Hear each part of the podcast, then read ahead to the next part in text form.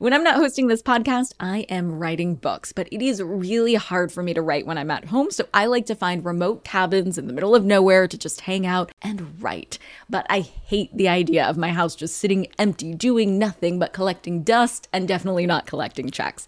And that's why I'm an Airbnb host. It's one of my all-time favorite side hustles. Other popular side hustles are awesome too, don't get me wrong, but they often involve big startup costs. By hosting your space, you're monetizing what you already have access to. It doesn't get easier than that. And if you're new to the side hustle game and you're anxious about getting started, don't worry, because you're not in this alone. Airbnb makes it super easy to host. I mean, if I could do it, you could do it. And your home might be worth a lot more than you think. Find out how much at airbnb.com/host. Did you know that some travel credit cards offer 10x points on your spending? Don't miss out on big rewards for your next trip. NerdWallet lets you compare smart travel credit cards side by side, curated by an expert team of finance nerds. What could future you do with better travel rewards? A free flight? A room upgrade? Don't wait to make smart financial decisions. Compare and find smarter credit cards, savings accounts, and more today at nerdwallet.com. Reminder, credit is subject to lender approval and terms apply. NerdWallet. Finance smarter. I'm Nicole Lapin, the only financial expert you don't need a dictionary to understand. It's time for some money rehab.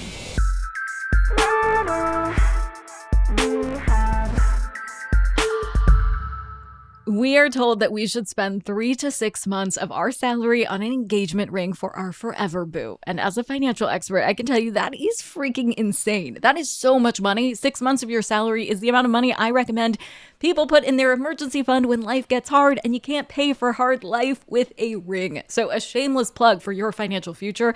I would much rather you have that emergency fund in check before you pop the question. But also, you don't have to spend that much on an engagement ring. You just don't. There are a ton of hacks for getting a stunning, happily ever after diamond ring without breaking the bank. And by the way, one of the easiest ways to save money on that diamond is to pick a gemstone instead. You could go Megan Fox, Machine Gun Kelly style and get you and your partner's birthstones on a band instead. Super cute, super meaningful, super less expensive than getting a diamond. But for purposes of this episode, I'm just going to assume that you're Lifey wants to keep it classy and do a diamond ring. I told you a little while ago that I would tell you about my executive producer Morgan's experience going engagement ring shopping with her now fiance, yay, congrats guys, Jack, and what they learned from going deep down the rabbit hole of budgeting for an engagement ring. You'll hear from Morgan and Jack at the end of the episode, and they'll tell you how they were able to get a serious deal on a gorgeous engagement ring. Here's a sneak peek. They were able to get a $7,000 ring for half of that. Crazy kids. You go, guys. But before they tell you that story, here are my 3 tips for how to save on an engagement ring. Number 1.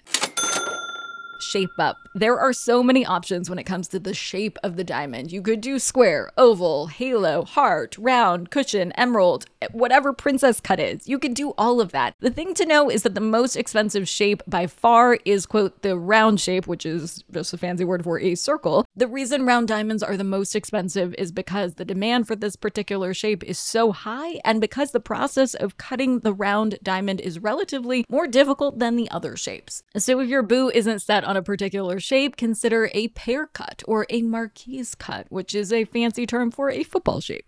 Both of these shapes maximize carat weight, making the diamond appear larger and more affordable than a round shape. Number 2, game the 4 C's. If you've started shopping around, you've heard about the 4 C's a million times because every salesperson is going to want to tell you about them.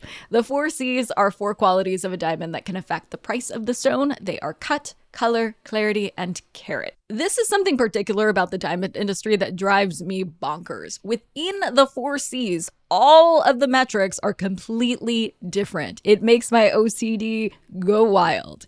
It's not like cut, color, clarity, and carats all have an A+ as their best rating. They bounce around from metrics like D and excellent to VS1. My type A brain is not so happy about this system because it is so confusing, but I will walk you through the terms, which characteristics are actually important and which ones are straight up scams. First, the definitions. Let's start with the big one that everybody thinks about, carats. This one is pretty simple. How big is the rock?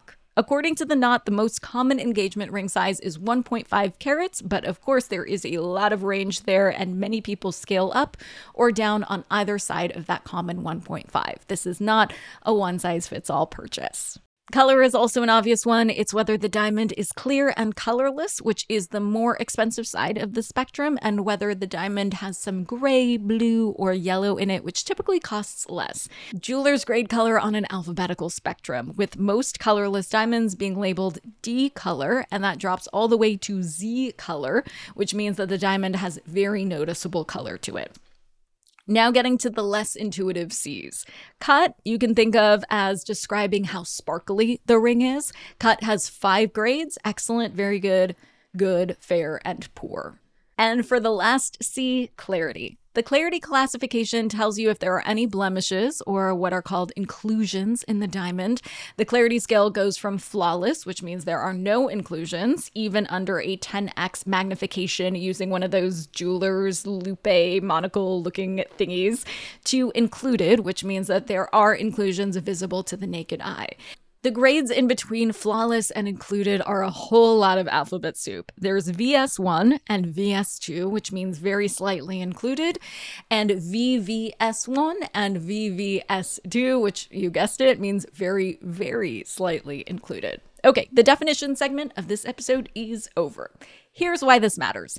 If you see a diamond salesperson, they are going to sell you on a diamond at the very high end of that spectrum of the 4 C's. But here is the most important thing to remember. For clarity and cut, you literally cannot see the difference between the high end and the mid end of the spectrum, but the difference in price is massive. So I'm just going to tell you what to look for and then explain why. First of all, the shape and carat of the diamond is probably going to be very personal, so you probably won't have a ton of flexibility there if your baby for life has some strong opinions, but here's a cheat code. Look for G or H color, VS1 or VS2 clarity, and very good cut. Why look for this hodgepodge of characteristics? Because these are points on the quality scale where 2 boxes are checked. They're not the highest tiers on the quality scale, so they're relatively less expensive than similar diamonds with the highest ratings. And number 2, you cannot tell the difference between diamonds at these ratings and the highest ratings unless you are looking under a microscope. Literally, how often do you think you're going to be looking at your rock under a microscope? Never. I thought so. So don't believe the hype or the markups. And for the final event, the biggest hack of all, number 3. Get a lab-grown diamond. Historically, diamonds for engagement rings have been sourced from mining. It's no secret that there are some ethical implications. Remember the movie Blood Diamond? Luckily, there's an alternative, lab-grown diamonds. These are diamonds that are chemically same as mine diamonds, but instead of growing naturally in the wild, they are grown in a lab. Captain Obvious, I know. Lab-grown diamonds can cost anywhere between 50 and 70% of the cost of mine diamonds, though. Plus, the sourcing is way less exploitative than naturally occurring diamonds. The only thing to know here is that while mine diamonds appreciate, in most cases, it is, though, very hard to sell an engagement ring, lab-grown diamonds will likely depreciate. And for the final tip, here is Morgan and Jack. Hey, Morgan. Hey, Jack. How you doing? Good, how are you? I'm good. Good to see you on the couch. Good to see you here, fiancé. Fiance. How's being a fiancé so far? Oh, man. It's my favorite. Your favorite what? It's my favorite fiancé. I love it. It's great. Just waiting on my ring. Yeah. In process. In process. So we, and when I say we, I mean you, really went down the diamond rabbit hole. How many jeweler's loops do you own now? 3. Yeah, that's so nuts. All different magnifications. Which one is your favorite? The 10x is nice because you see it. You see the diamond close enough that you can see all the sparkles and you can really look at it, but it's also not too close, so you can sort of zoom out and see the diamond as a whole. So nuts. Yeah. So after the process of learning literally everything that there is to know about buying an engagement ring, what would you say is your number one tip and the biggest action that you took that made the biggest difference in the price of the ring? I educated myself on the industry. And what I learned is that the industry is not a scam, but kind of. The diamonds are honestly, they're pretty worthless.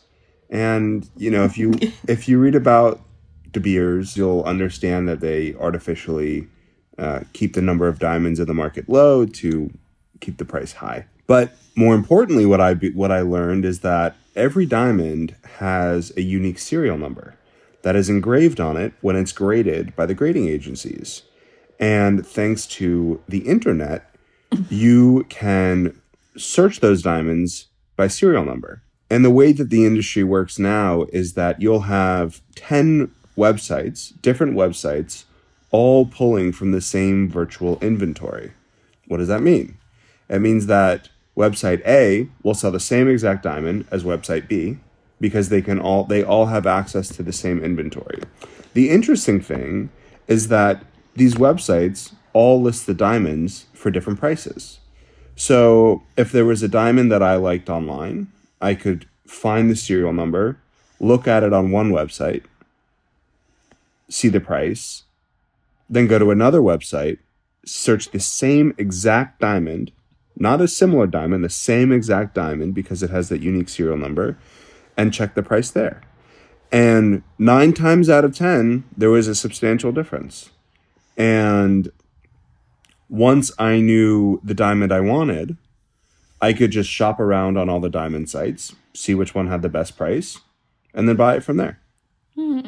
That's so crazy. Yeah. So, okay, so then you buy the diamond itself, and then you found a place where you wanted to get it set. And they took the diamond and the setting, and they put it all together to make the ring. Yes.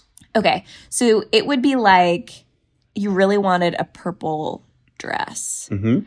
And you found out that this one purple fabric was being sold by H&M and Dolce & Gabbana. Yep. And it's the same exact one dress. There's only one of this dress, but you can buy it from Dolce & Gabbana for $1 billion, or you can buy it from H&M for not $1 billion. Exactly. Whoa. I bought it from H&M. I mean, why wouldn't you? Hey, I mean, if there's a deal to be had, I'm there. So what was the website that you found to be cheapest? Oh, man. Do you need to pull up your spreadsheet?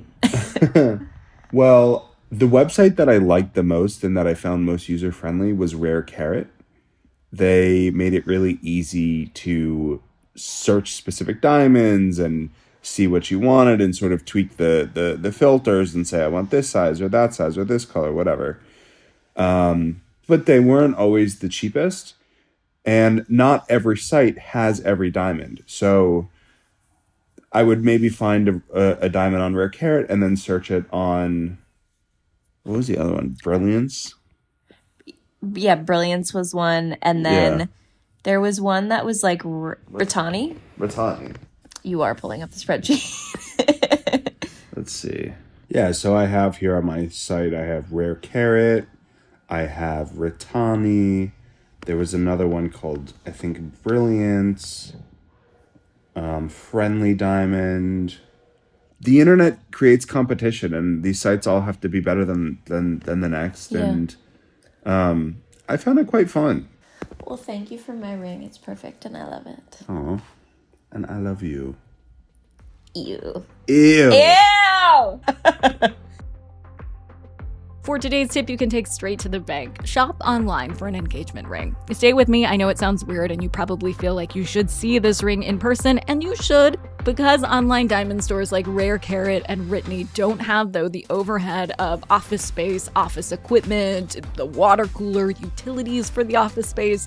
Those retailers can pass on those savings to you in the form of a more affordable diamond.